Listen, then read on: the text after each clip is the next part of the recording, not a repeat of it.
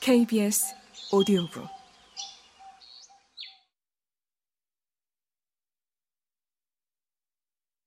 (3) 톰이 다닐 학교에 대해 라일리 씨가 충고하다.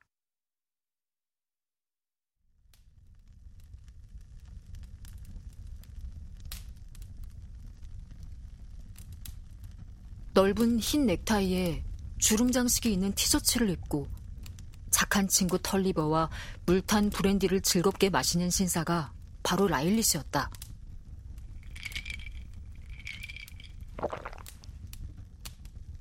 창백한 피부에 손이 통통한 그는 경매인이자 감정평가사 치고는 교육을 많이 받았는데 자신을 반기는 소박한 시골 친지들을 매우 점잖게 대할 만큼 도량이 넓은 사람이었다. 라일리 씨는 이들을 다정하게 옛학교 친구들이라고 불렀다. 대화가 잠시 중단됐다.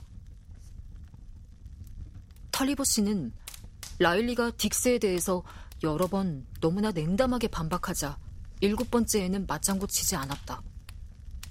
그리고 이제 댐 문제가 중재로 해결됐으니 웨이컴이 난생 처음 패배를 당한 것이며 모든 사람이 자기 할 도리를 하고 악마가 변호사를 만들어내지 않았다면 물의 수위에 관해 전혀 논쟁할 게 없을 거라고 말하지 않은 데는 특별한 이유가 있었다. 대체로 털리버 씨는 전통적인 의견을 지닌 믿을 만한 사람이었다.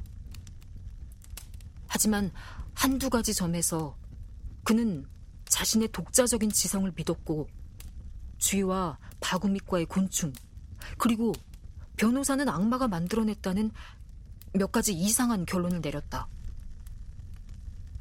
불행히도 이것이 과격한 마니교의 교리라고 그에게 말해주는 사람은 없었다. 그렇지 않았다면 그는 자기 잘못을 깨달았을지도 모른다.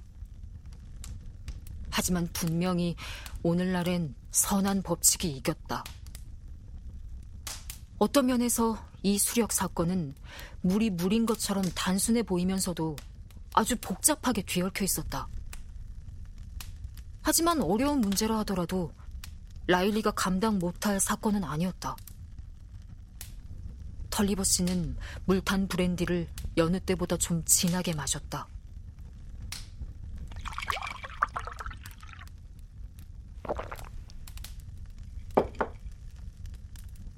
여유자금 수백 파운드를 은행에 굴리는 사람으로서 좀 신중치 못하게도 그는 친구의 사업 솜씨를 터놓고 높이 평가했다. 그러나 때는 뒤로 미루어도 되는 화제였다. 즉, 언제나 같은 관점에서 아주 똑같은 상황에서 재론할 수 있는 문제였다. 알고 있겠지만 덜리버 씨는 다른 문제에 관해 라일리 씨에게 조언을 구했다. 이것은 그가 브랜디의 마지막 모금을 마신 뒤 잠시 가만히 앉아 명상에 잠긴 태도로 무릎을 비비고 있는 각별한 이유이기도 하다. 그는 갑자기 화제를 바꾸는 사람이 아니었다. 종종 그가 하는 말처럼 이 세상은 수수께끼 같이 알 수 없고 만약 마차를 급히 몰아버린다면 여러분은 난처한 입장에 처할 것이다. 그동안 라일리 씨는 조급해하지 않았다. 그럴 이유가 어디 있겠는가? 아무리 하스퍼처럼 성미가 급한 사람이라도 따뜻한 가정에서 슬리퍼를 신고 코담배를 넉넉히 들이마시며 물탄 브랜디를 공짜로 마시고 있으면 저절로 인내심이 생길 거라고 생각될 것이다. 한 가지 생각하는 일이 있어. 마침내 털리버 씨가 고개를 돌려 부동 자세로 친구를 단호하게 바라보면서 여느 때보다 좀 나지막하게 말했다. 그래요? 라일리 씨가 다소 관심을 표시했다. 생기 없는 두툼한 눈꺼풀과 높은 아치형 눈썹을 지닌 어떤 상황에서도 한결같아 보이는 사람이었다. 그 확고한 표정과 대답하기 전 코담배를 한줌 짚는 습관 때문에 그는 털리버 씨보다 세 배나 권위 있게 보였다. 털리버 씨가 말을 이었다. 아주 특별한 일이요. 내 아들 톰에 관한 일이라오.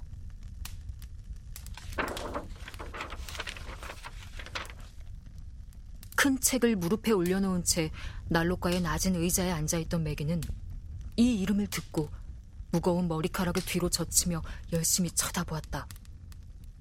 매기가 책을 읽으면서 꿈을 꿀 때 그녀를 깨울 만한 소리는 별로 많지 않았다. 그러나 톰의 이름은 가장 시끄러운 호루라기 소리와도 같았다.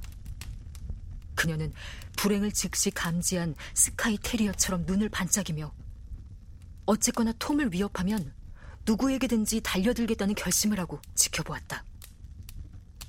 털리버 씨가 말했다. 알다시피 세례 요한 축일에 그의 새로운 학교로 보내고 싶소. 그 애는 성모 마리아 축일에 아카데미 학교를 떠날 거요. 한 학기 동안 그애 쉬게 할 작정이요. 하지만 그 다음엔 그애 학식 있는 인물로 만들 만한 좋은 학교에 보내고 싶소. 라일리 씨가 말했다. 그럼요.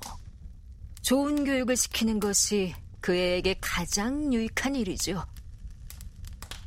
그가 점잖고도 의미심장하게 덧붙였다. 교사의 도움을 많이 못 받는다고 해서 훌륭한 물방앗간 주인이나 농부, 그리고 거래를 잘하는 영리하고 현명한 사람이 될 수 없는 건 아니죠. 털리버 씨가 눈을 깜빡이며 고개를 갸웃했다. 당신 말이 맞소.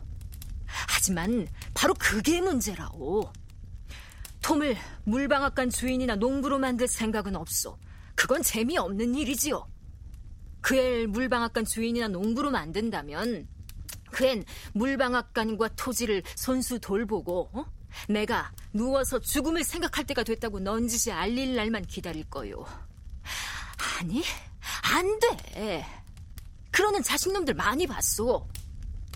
잠자리에 들기 전에 성급하게 옷을 벗지는 않을 거요. 톰을 교육시켜 사업을 하게 하고 싶소. 스스로 집장만을 해 집에서 날 쫓아내지 않도록 말이오. 내가 죽은 뒤에 집을 차지하는 건 괜찮지요. 아직 기운이 있는 동안은 내 권한을 물려주지 않을 참이요. 이것은 분명히 털리버 씨가 단호하게 생각하던 점이었다. 그는 흥분해서 이례적으로 말이 빨라지고 어조가 강해졌으며 그 후 한동안 여전히 흥분한 상태였다. 그가 12조로 머리를 좌우로 흔드는 것이나 이따금 낮게 으르렁거리듯 안 되지, 안 돼. 라고 말하는 걸 보면 알 수 있었다. 매기는 이 환한 기미를 예리하게 살폈고 마음이 아팠다. 아버지는 오빠 톰이 아버지를 집 밖으로 쫓아내고 어떤 면에서는 오빠의 나쁜 마음씨 때문에 훗날 비극을 일으킬 거라고 생각하는 것처럼 보였다. 그것은 견딜 수 없는 일이었다.